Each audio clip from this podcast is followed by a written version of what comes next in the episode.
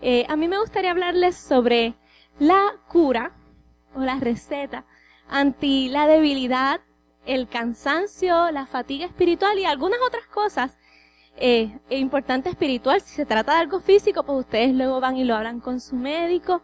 Pero si ustedes han experimentado algún tipo de fatiga espiritual, cansancio espiritual, debilidad en tu ser interior, pues nosotros vamos a ir por la Biblia un momentito y vamos a buscar la receta o la cura para esto. Y ese no es el título de mi, de lo que voy a compartir con ustedes, sino es como que más que nada un tipo de abstracto.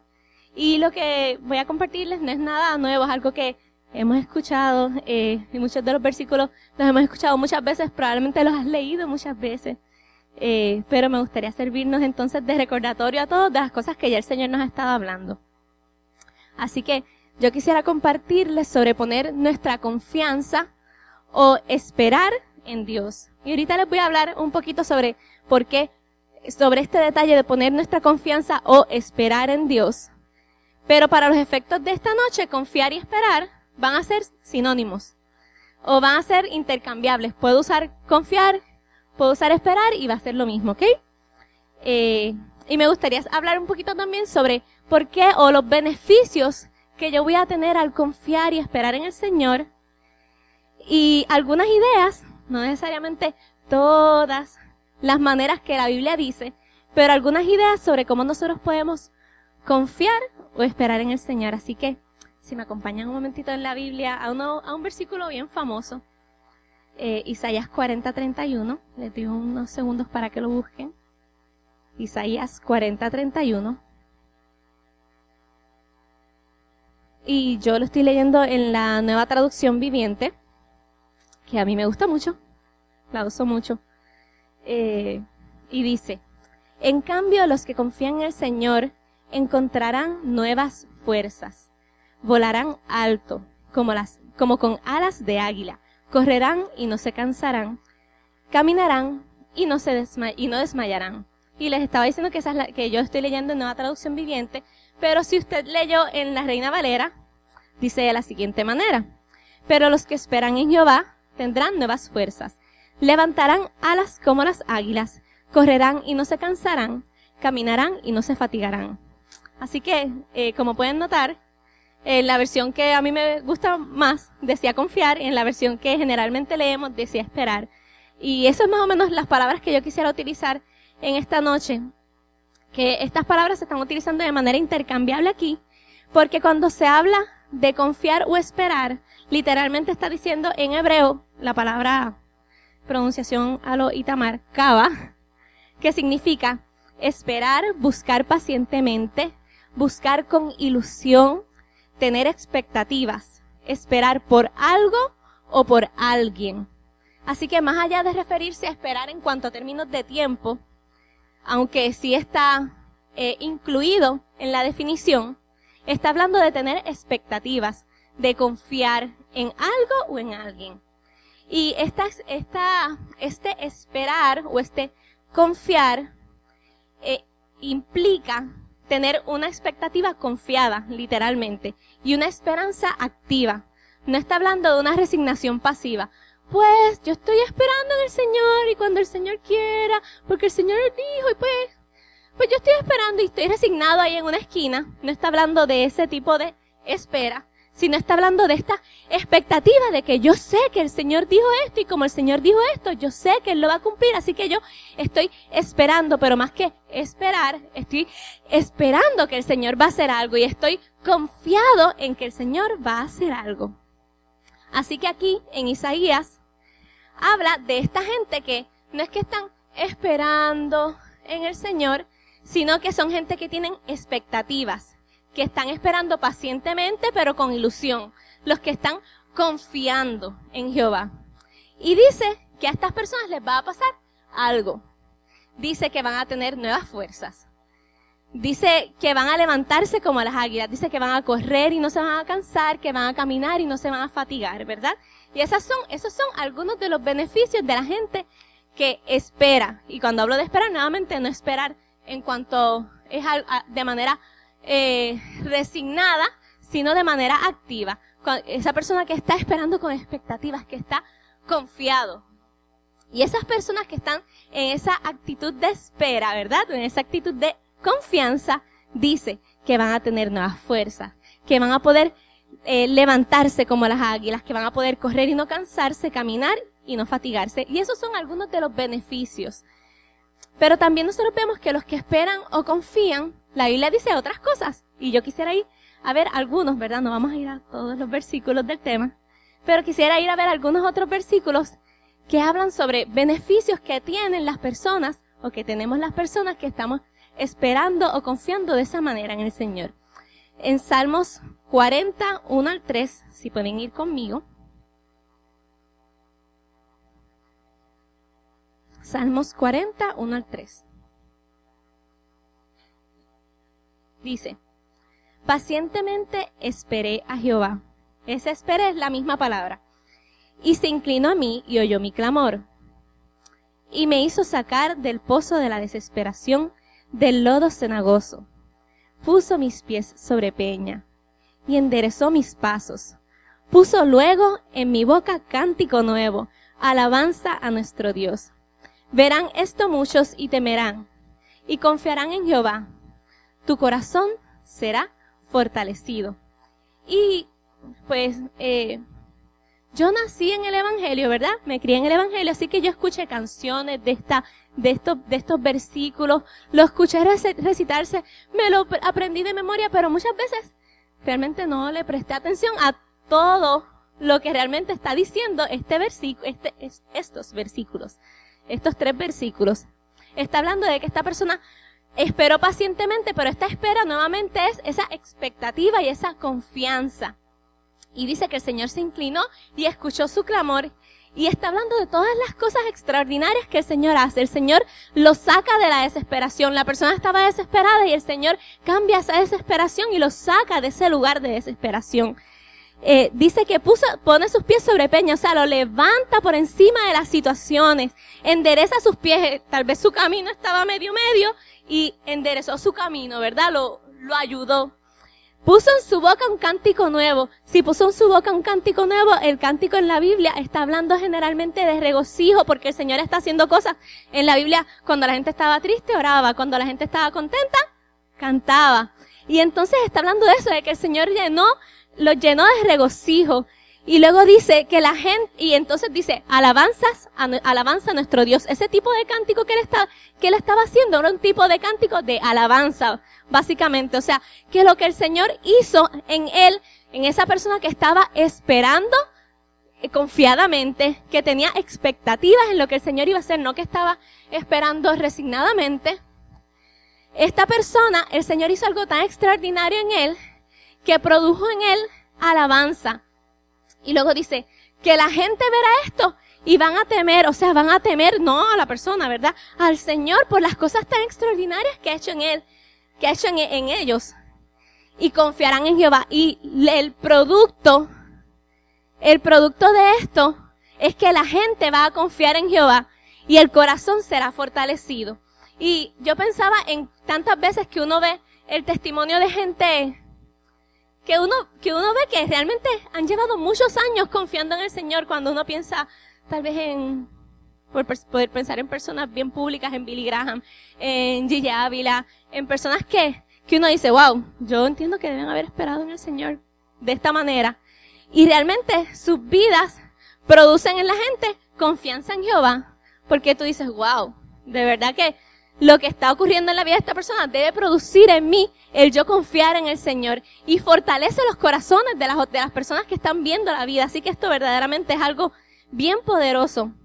Así que, además de que la gente que espera en el Señor eh, tendrá nuevas fuerzas, que hello, todos necesitamos nuevas fuerzas para vivir esta vida que el Señor quiere que nosotros vivamos. Y van a correr y no se cansarán, levantarán alas como las águilas, caminarán y no se fatigarán en un orden distinto, lo dije. Pero además de todo eso, eh, nosotros podemos saber que el Señor nos, nos saca de la desesperación, endereza nuestros pies, pone en nosotros alabanza, nos llena de regocijo y nuestras vidas van a provocar que otra gente confíe en el Señor y los corazones van a ser fortalecidos. Además, vamos a ir a otro versículo el Salmo 37.9. Dice, Salmo 37.9. Dice, porque los malignos serán destruidos, pero los que esperan, y esta palabra esperan es la misma, los que esperan en Jehová, ellos heredarán la tierra. Eso se parece a algo que el Señor nos ha estado hablando en el último año y medio, ¿verdad? Eh, simplemente ellos heredarán la tierra. En este caso, esa gente, pues esa, era la promesa que el Señor les había dado a ellos. La promesa que el Señor les había dado, ¿cuál era? Que iban a entrar a la tierra prometida. Ellos iban a heredar una tierra. Pues las personas que esperan en Jehová, ellos recibirán la promesa que el Señor les ha dado. Las personas que están esperando de manera activa, confiada. Y la última que voy a mencionar, ¿verdad? Porque podíamos ir a todos los versículos de esperar y de confiar, pero no vamos a ir a todos esta noche. El último que voy a mencionar, que podríamos, podríamos utilizarlo como el primero, la primera, el primer beneficio, si podemos ir a Isaías 25.9. Dice, en aquel día la gente proclamará, este es nuestro Dios confiamos en Él y Él nos salvó. Este es el Señor en quien confiamos. Alegrémonos en la salvación que nos trae. Y por supuesto, aquí está hablando de la salvación. Ese que espera en el Señor, que espera de manera activa, puede estar confiado en que el Señor va a llegar a tiempo, no solamente para la salvación, obviamente, de nuestras almas, sino va a llegar a tiempo a tus situaciones, ¿verdad? Así que estos son algunos de los beneficios de la gente que espera en Jehová. Pero entonces, ¿cómo yo logro de manera práctica? Porque claro, yo puedo decir, ah, pues sí, pues yo voy a esperar en el Señor, ¿verdad? Y decirlo e intentarlo, pero ¿cómo yo logro? ¿Verdad? Yo estaba pensando en cómo yo logro de manera práctica el, el aplicar eso en mi vida, el esperar, el lograr esperar de esa manera llena de expectativas continuamente y el lograr confiar en Dios diariamente de manera que yo pueda experimentar todos esos beneficios, ¿verdad?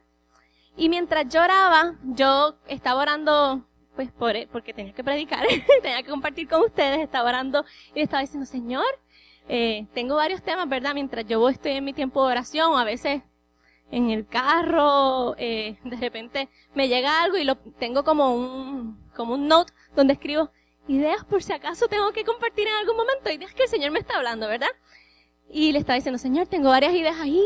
Eh, ¿Tú quieres que hable de algo de eso? Eh, estaba así orando, ¿verdad? Y estaba, estaba, estuve orando por varios días y tenía varias ideas. Pero mientras oraba, el Señor me recordó una experiencia de cuando yo era bien chiquita. Y este recuerdo que el Señor me trajo me ayudó a, a decir, ah, pues yo creo que de esto es que el Señor quiere que yo hable con, con los hermanos. Y es un recuerdo que estaba bien, bien atrás en mi memoria. bien atrás. Así que fue como que bien curioso. Cuando yo chiquita, tal vez yo estaba como en primero o segundo grado, yo era extra llorona en la escuela. Pero yo lloraba todos, todos, todos, todos los días. Todo, todo, todo el tiempo. O sea, yo lloraba todo el tiempo, literalmente. ¿Por qué yo lloraba? Mi recuerdo, ¿verdad? y tengo el recuerdo bastante claro ahora. En estos días que estuve pensando en él, me llegó bien claro. Mi recuerdo es que en el salón, no sé si era primero o segundo grado, eh, las ventanas del salón daban para el estacionamiento. Y yo miraba el estacionamiento y yo no veía el carro de mami. Y como yo no veía el carro de mami, yo lloraba. Y lloraba, no importaba qué hora fuera. Podían ser las ocho y cinco, de hecho, yo no sabía leer la hora en ese momento. Pero podían ser las 8 y 5, podían ser las 9 de la mañana, podía ser la hora que fuera, las 2 de la tarde. Y si yo miraba por la, por la ventana del parking, por la ventana del salón, que daba hacia el parking, yo me echaba a llorar. Y era algo de que tenían que llamar a mami todo el tiempo. Era algo gigante, ¿verdad? en casa, por lo menos. Problemas de una niña de primero o segundo grado. Entonces, era tan serio que eh, la mamá de una amiga mía, eh, y de hecho era vecino, eran vecinos de nosotros, en esa época hasta me hizo una canción. Mi canción decía, me voy a controlar, me voy a controlar, me voy a controlar y no voy a llorar. Y esa era mi canción. Y mi, mi instrucción era que cada vez que yo quisiera llorar, yo tenía que cantar esa canción. Pero la canción por sí sola no estaba funcionando. Yo lo intentaba, Pero la canción por sí sola no estaba funcionando. Yo seguía llorando todos los días. Y mami tenía que ir todos los días nuevamente a la escuela a darme el speech de por qué no tenía que llorar, que ella estaba ahí, que ella siempre iba a llegar temprano, que ella nunca me iba a dejar en la escuela, pero yo, ¿saben qué pasaba, verdad? Seguía llorando. Llegó el punto en que yo imagino que Dios se les reveló a mami, o a papi, o a alguien, y me compraron un relojito.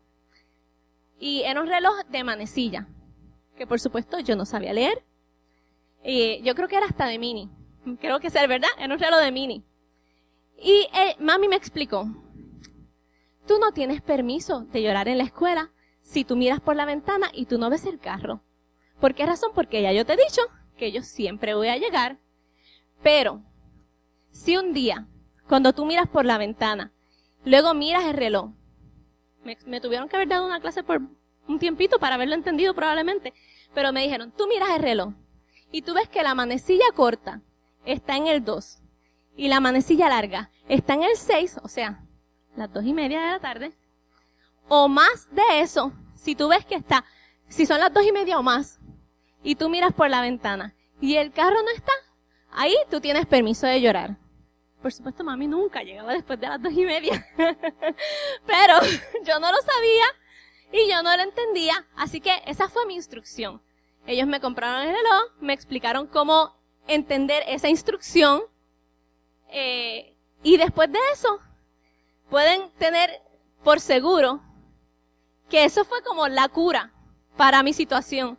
Nunca, bueno, no sé si una o dos veces más lloré o nunca más lloré, la realidad es que no recuerdo, pero sí, sí, sí sé, sí tengo el recuerdo de que eso funcionó porque recuerdo hasta el reloj, recuerdo todo.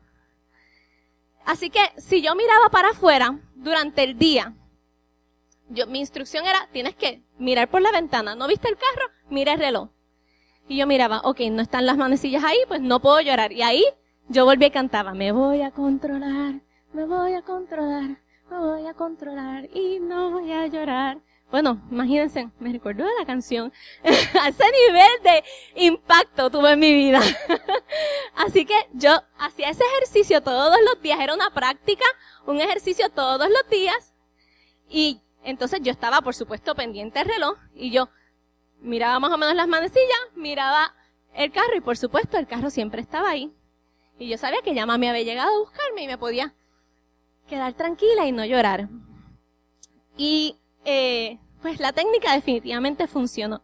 Y esta pequeña historia, eso literalmente yo estaba en el cuarto de Oliver, estaba durmiéndolo y me llegó ese recuerdo. Y literalmente esta pequeña historia a mí me hizo entender algo ese día. Que a veces nosotros estamos, queremos esperar en el Señor.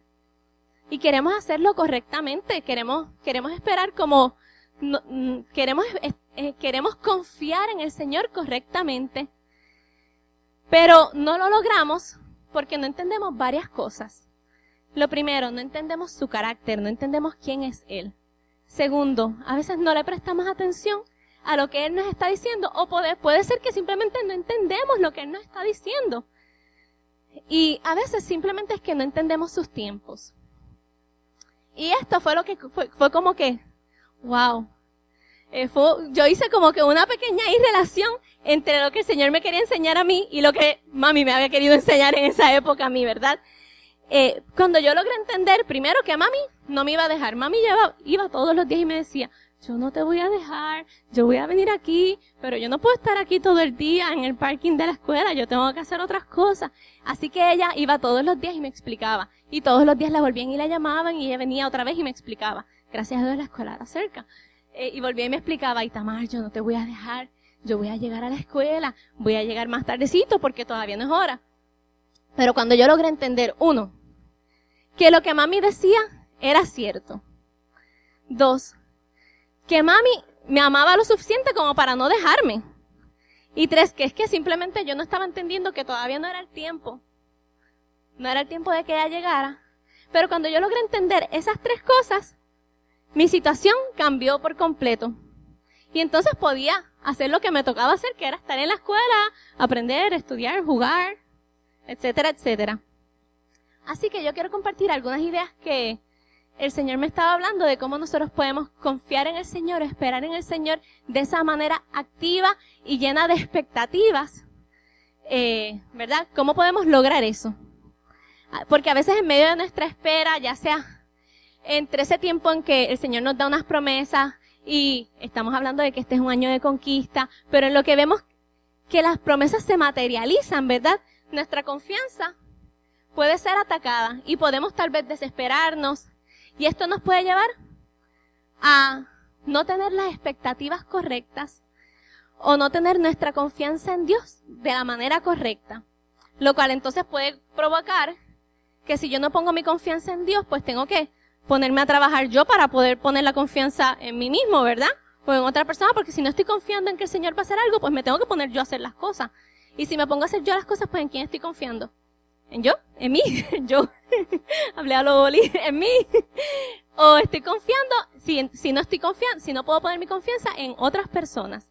Así que, bien importante eso, bien importante que mi confianza tiene que estar puesta en Dios, porque si no, puedo caer en el error de entonces ponerme a trabajar yo para lograr las cosas, yo por mi propia cuenta, y poner la confianza en mí, o eh, ponerle la responsabilidad a otra persona y entonces poner la confianza en otra persona. Y ambas cosas están condenadas en la Biblia.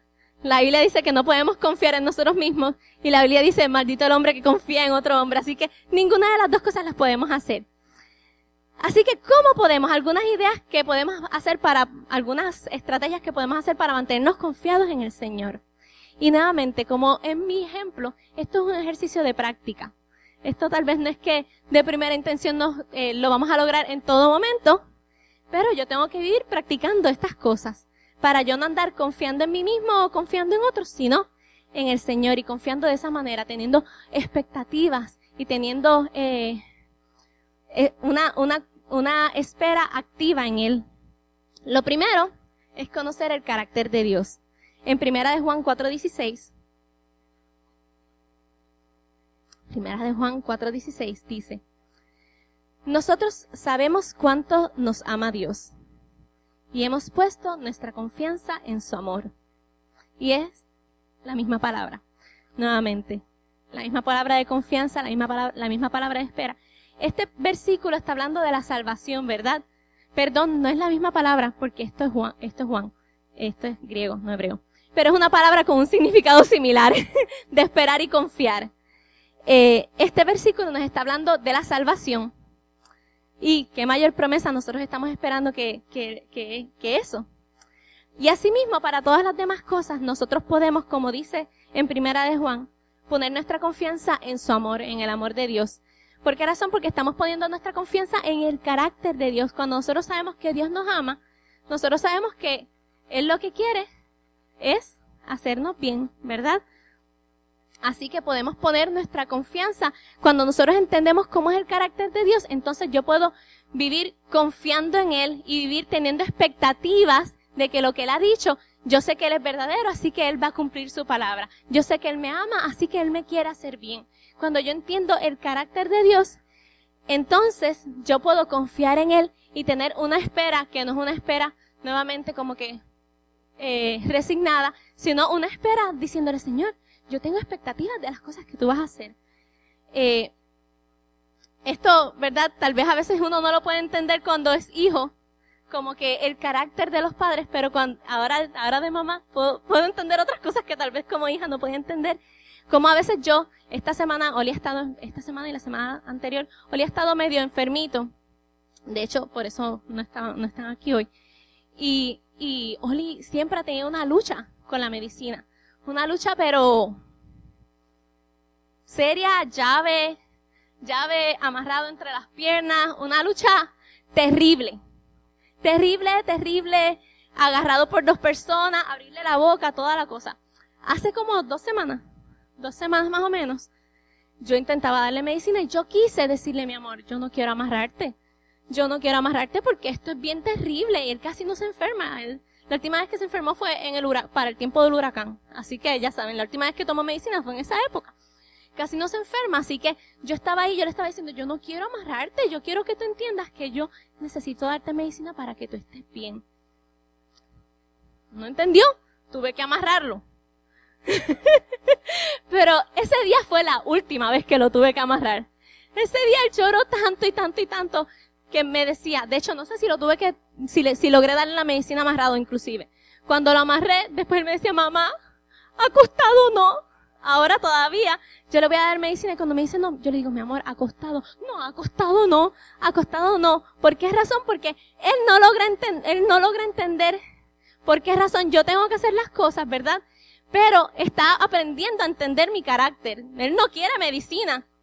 Él no quiere medicina, pero está aprendiendo a entender que yo lo que estoy haciendo es, bien, es, un, un bien para él. Así que ya al principio era una pelea, pero ya, gracias al Señor, está aprendiendo un poco más y está aprendiendo que es algo necesario para su vida. Y pues ya la lucha va cambiando, va cambiando. ¿Por qué? Porque está confiando un poco más en, en mí. Espero yo que sea esa la razón, que está confiando un poco más en mí. Pero es algo bien extraordinario que nosotros podemos conocer el carácter de Dios y por eso confiar en Él. De hecho, si vamos otra vez a Isaías 40, no tienen que ir conmigo, se los voy a leer. Pero si vamos a Isaías 40, los versículos antes del 31, o sea, del 27 al 30, dice, oh Jacob, ¿cómo puedes decir que el Señor no ve tus dificultades? Oh Israel, ¿cómo puedes decir que Dios no toma en cuenta tus derechos? ¿Acaso nunca han oído? ¿Acaso nunca, acaso nunca han oído? ¿Nunca han entendido? Y luego comienza a hablar de el Señor. El Señor es Dios eterno, Él es creador de toda la tierra, Él no se debilita, no se cansa, nadie puede medir la profundidad. Y sigue hablando de las cosas, de las extraordinarias cosas del Señor. Pero estaba leyendo un comentarista y el comentarista decía, por supuesto que ellos habían oído, ellos conocían a Dios, ellos habían visto, dice, ¿acaso nunca han oído? ¿No han entendido? En la otra versión dice, ¿acaso no han oído? ¿Acaso no han visto? Y el comentarista decía, ellos habían oído, ellos habían visto, ellos son el pueblo escogido. Así que la pregunta les, estaba diciendo, ¿tú no has conocido cómo es Dios? ¿Por qué entonces te estás preguntando? ¿Por qué entonces te estás preguntando que, eh, eh, que, porque entonces te estás diciendo, estás diciendo que el Señor no ve tus dificultades, porque estás diciendo que el Señor no está haciendo estas cosas por ti en, en, esa misma porción donde dice que los que esperan el Señor, Isaías le está diciendo a esa gente, eh, ¿por qué te estás preguntando todas estas cosas? Tú no has conocido el carácter del Señor, tú no has conocido, pon tu confianza en el carácter del Señor. Esa gente que espera en ese, en el Señor, conociendo ese carácter del Señor, entonces esa gente son las que no van a desmayarse, las que van a poder correr y no cansarse, caminar y no desmayar, volar alto como las águilas, tener nuevas fuerzas. O sea, que Dios le estaba diciendo, en medio de esta situación que estás pasando, que Dios no, Isaías le estaba diciendo, en medio del proceso que estás pasando, mira, conoce el carácter de Dios. Y entonces espera en ese Señor en quien tú has conocido, en ese Señor a quien tú has visto, a quien tú has conocido. Así que el profeta los estaba regañando un poquito de esa manera, preguntándoles, ¿tú no has visto? ¿Tú no has oído? Y esa es mi primera sugerencia, ¿verdad? Buscar conocer el carácter de Dios. Mi segunda sugerencia está unida a la primera y la hemos escuchado demasiado. Yo creo que eh, literalmente la hemos escuchado muchísimas veces entre, entre papi, entre Fren, eh, todas las personas que se paran aquí, casi todas las personas, pero es recuérdate a ti mismo lo que has oído y lo que has visto de Él. Y esto, por supuesto, junto con la palabra profética más certera, que es la Biblia, van a ayudarte a conocer su carácter, pero ¿cómo puedes hacerlo? Recordándote lo que el Señor ha dicho, recordándote lo que el Señor ha hecho. Eh, el hecho de poder recordarte lo que has visto y lo que has oído te ayuda a poner tu confianza en Dios. Una vez yo escuché una predicación de Bill Johnson, o leí un libro de Bill Johnson que decía, no podemos darnos el lujo de olvidarnos de sus promesas. Y a esto yo le añadiría que no podemos darnos el lujo de olvidarnos de lo que Él ha hecho. Eh, por eso la instrucción de Josué, que Dios le dio a Josué de mantener la ley en su mente, en su corazón, de meditarla de día y de noche, y por eso la instrucción que está en Deuteronomio, que Dios le está hablando a ellos de que entrarían a la tierra prometida y les dice, pero tienes que repetirle a tus hijos, y por supuesto si le estás repitiendo a tus hijos es porque ya te lo sabes, tienes que repetirle a tus hijos, a tus hijos la ley, todas las cosas que yo he hecho, todas las cosas que yo he dicho y cuándo tienes que hacerlo, una y otra vez. En todas las conversaciones de la casa, en el camino, átalas en tu mano, en la frente, escríbela en la casa, Eh, y termina diciendo, inclusive en Deuteronomio, en el capítulo 6, termina diciéndole, y no te olvides del Señor. O sea, no vayas caminando tu día normal, haciendo tus cosas normales y te vayas a olvidar de las promesas del Señor y te vayas a olvidar de las cosas que el Señor te ha dicho o te vayas a olvidar de las cosas que el Señor ha hecho. Porque cuando hacemos eso, corremos un gran riesgo. Corremos un gran riesgo de llenarnos de desesperanza. ¿Por qué razón? Porque no estamos llenándonos de el conocimiento de su carácter, de su persona, de sus promesas. Yo tengo, no la tenía aquí porque yo tengo, eh, yo siempre repito esto porque esto verdaderamente para mí ha sido de las herramientas más grandes, más grandes en, en mi vida en los últimos años. Al nivel de que yo tengo aquí una listita que se llama lista para recordar. y ahí yo voy escribiendo cosas que yo sé que yo tengo que recordar. Cosas que el Señor me ha hablado a mí, cosas que le he robado a algunos de ustedes. Por ejemplo, ustedes van a, saber esta. literalmente voy a robar, he robado cosas de algunos de ustedes. Por ejemplo, de tío Efren. ¿Quién le dijo a tío Efren, tú no sabes por qué yo te amo muchas veces? Cuando él en la, eh, durante el día le estaba diciendo, yo no sé por qué tú me amas, yo no sé. Yo cojo y le me recuerdo estas cosas. O me lleno de esperanza y digo, es que hay otra, ¿quién, ¿Quién resucitó a abuelo Moncho después de haber estado muerto por par de horas?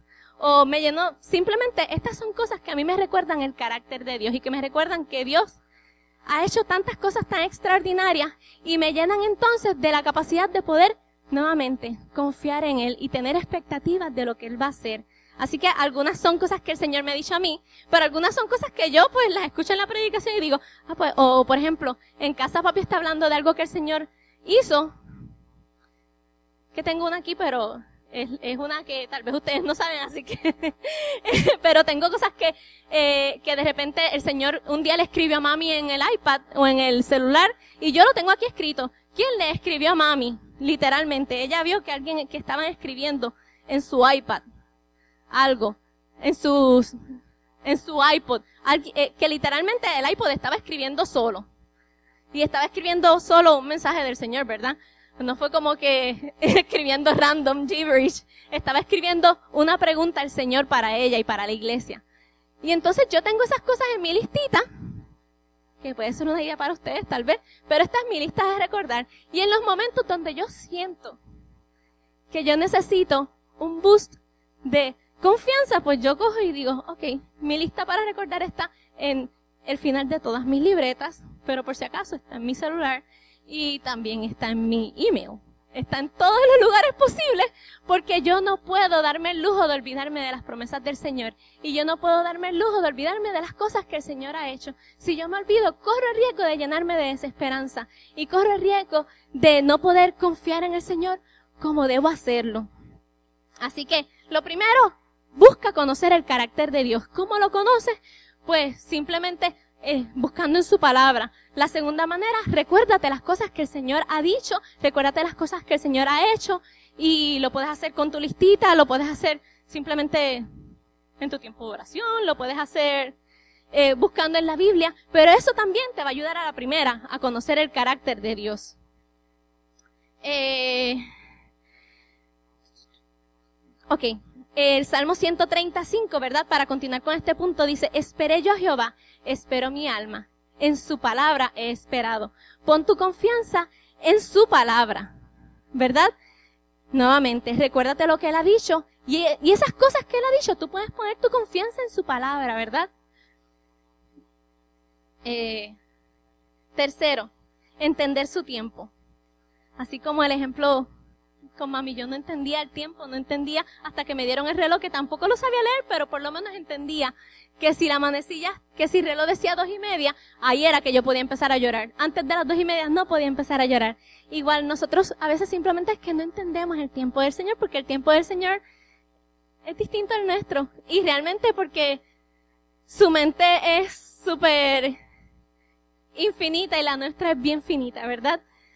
Así que, así como nosotros hemos visto en la Biblia, que en Éxodo 13 dice que Dios guió a los israelitas fuera, fuera de Egipto, y Él lo pudo haber hecho por una ruta más directa, pero esa ruta más directa iba a hacer que ellos se quitaran y quisieran regresar a Egipto. Así que, pues Dios los llevó por, un, por una ruta menos directa y esa ruta menos directa hizo que el tiempo fuera un chilín más largo, de 40 días a 40 años de diferencia.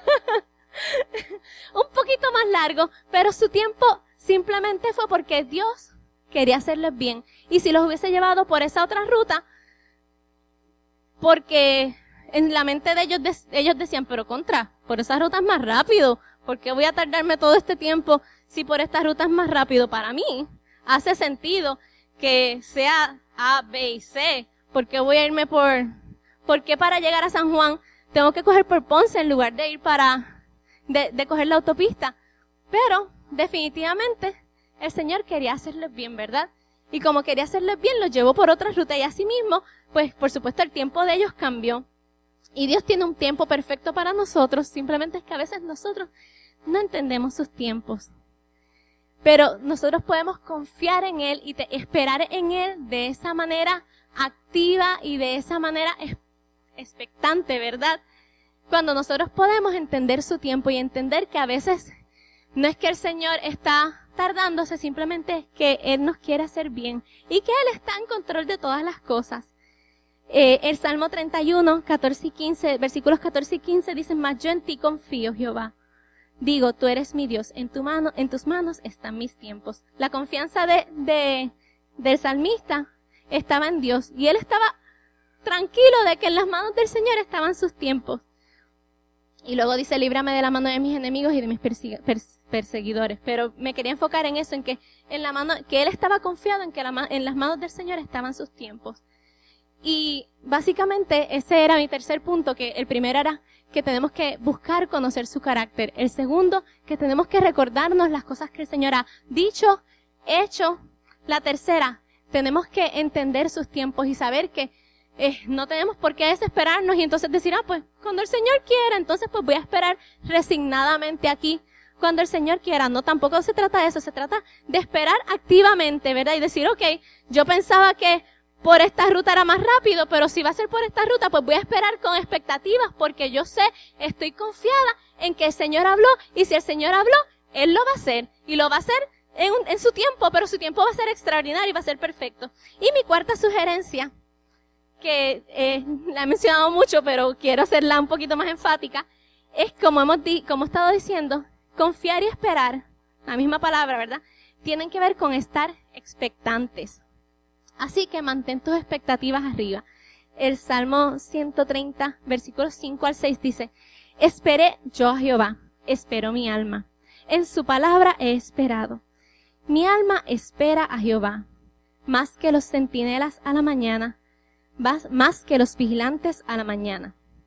Y me, me, me gusta porque esta gente, una vez no está, no está pensando en qué, en, en, de qué se trata ese versículo, pero está diciendo que, está, que estaba esperando en el Señor, ¿verdad? Tenía las expectativas de, en, de, puestas en el Señor y estaba esperando en la palabra del Señor, porque dice, esperé yo a Jehová, espero mi alma en su palabra, he esperado, estaba esperando en la palabra del Señor, y dice, mi alma espera a Jehová más que los centinelas a la mañana, más que los vigilantes a la mañana. Y los centinelas eran las personas que estaban parados allí en el muro de la ciudad y estaban velando y estaban toda la noche velando, cayéndose de sueño y estaban con expectativas de que fuera la mañana para que se les acabara el turno. O sea, estaban llenos de expectativas de que fuera la mañana para que se les acabara el turno y cambiar, pasar de turno. Y de esa manera las personas estaban esperando que fuera de mañana también para no tener que estar ahí vigilando, ¿verdad? Preocupados. Simplemente estar libres de, de la preocupación de la noche. Y de esa manera era que el, que el salmista está diciendo que está esperando en Jehová y que está esperando en su palabra. Está esperando lleno de expectativas y sabiendo que viene, que viene por ahí. Así que mi cuarta sugerencia sería, llenémonos de expectativas de que el Señor va a hacerlo en su tiempo, cuando conocemos su carácter, podemos entenderlo mejor, así que debemos recordarnos sus promesas y recordarnos todo lo que él ha dicho.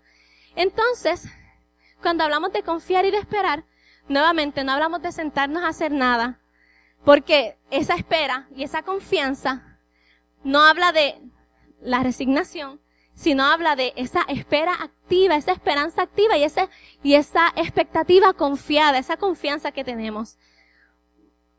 Eh, y esta gente, volviendo a Isaías, por ejemplo, no dice que ellos se sentaron a esperar, dice que los que esperan a Jehová, en Jehová, ¿qué están haciendo? Están corriendo y no se cansan caminan y no se fatigan. No es que están sentados esperando, es que ellos están corriendo y en medio de, correr no se cansan, están caminando y no se fatigan. Así que esta espera es una espera activa. Este confiar en Dios es activo. La semana pasada Chris nos hablaba un poco sobre esto y sobre cómo nosotros nos toca, eh, él, él mencionó, cómo a nosotros nos toca hacer lo natural y a Dios le toca hacer lo sobrenatural. La gente de Isaías estaba haciendo, de, de Isaías 40, 31, estaba haciendo lo natural, correr, caminar, y Dios se encargaba de hacerlo sobrenatural, que no se cansaran, que no se fatigaran. Así que en medio de este proceso, esperan el Señor, esperanza contra esperanza, tipo Abraham, que sabía lo que el Señor le había prometido. A veces se desesperó, es verdad, pero volvió a esperar en el Señor confiadamente, y recordó y permaneció, y fue fiel, y recibió sus promesas. Y como, y así que, y entonces nosotros esperemos en Él de manera activa, sabiendo que nos toca hacer a nosotros lo natural y Él lo sobrenatural. Y a mí siempre me gusta recordarnos lo que el Señor nos ha estado hablando, porque yo creo que el Señor nos está hablando, ¿verdad?, para darnos dirección. Así que para mí es bueno recordárnoslos, y como iglesia, el Señor nos ha estado hablando de que este es un año de conquista, que nosotros hemos entrado a la tierra prometida y este es un año de conquista, y un año de victoria y un año de recibir lo que Él nos ha prometido. Pero aun cuando ellos entraron y pelearon y conquistaron y volvieron y pelearon y volvieron y conquistaron y a veces como que fallaron un poquito, pero volvieron y se levantaron, volvían y peleaban, volvían y conquistaban. Eh, no fue un proceso de la noche a la mañana, fue un, proceso, fue un proceso, ¿verdad? Y es posible que tú sientas que en medio de ese proceso tú has estado esperando mucho. Y a veces con expectativas bien altas y a veces con expectativas no tan altas y a veces con mucha fuerza y a veces con menos fuerza y a veces en las de voy por ahí y a veces en las de quitarte y en las de volver a esperar otra vez y en las de volver a confiar en el Señor y a veces en las de luchar con incertidumbre. Y tal vez has estado ahí un año, dos años, quince años, cuarenta años, no sé, pero yo quiero recordarte que nosotros podemos confiar en el carácter de Dios, que nosotros podemos llenarnos de fe escuchando y creyendo y repitiendo lo que Él ha dicho y entendiendo, entendiendo que lo que Él ha dicho es real, ¿verdad? Porque conocemos su carácter y entendiendo que Él siempre está a tiempo. Que a veces nosotros no entendemos sus tiempos, pero Él siempre está a tiempo. Así que yo te regalo mi, mi canción. Me voy a controlar, me voy a controlar, me voy a controlar y no voy a llorar. Yo te regalo mi canción. Así, y si, y si has estado mirando el reloj y de repente te has desesperado un poco, recuerda que es que todavía no es el tiempo, cántate la canción, busca conocer su carácter, recuérdate lo que él ha dicho, mira las manecillas del reloj y el Señor nos ha dicho que este es el tiempo también. Así que eran las dos y media, no eran las tres, faltaba media hora. En esa media hora, quédate tranquilo y confía en el Señor y espera activamente. No te quedes esperando de manera resignada, sino espera activamente y haz lo que te toca, haz lo natural, recibe las nuevas fuerzas del Señor. Corre y tranquilo que no te vas a cansar, camina y tranquilo que no te vas a fatigar, pero solamente si te quedas esperando confiadamente y te quedas esperando con expectativas, si te quedas esperando de, esperando de manera resignada o si te quedas no esperando y entonces pues esperando en ti o esperando en otro, pues por supuesto te vas a debilitar, por supuesto no vas a tener las nuevas fuerzas del Señor, por supuesto cuando estés corriendo te vas a cansar y cuando estés caminando vas a dar un pasito y no vas a llegar ni a la media milla porque vas te vas a, estás, estás utilizando tus propias fuerzas. Pero en medio de esta media hora, entre las dos y media y las tres de la tarde, tranquilo, espera activamente, confiado en el Señor, haciendo lo que te toca hacer, y recibe las nuevas fuerzas del Señor, y recibe eh, lo sobrenatural del Señor mientras tú haces lo natural para robarle la frase a Cris de la semana pasada. Y vas a poder entonces ver la salvación del Señor, vas a poder recibir la canción que provoca alabanza. Vas a poder recibir su socorro. Vas a poder recibir su visita oportuna porque Él siempre llega a tiempo. Y vas a poder recibir la tierra por heredar. Dios te bendiga mucho.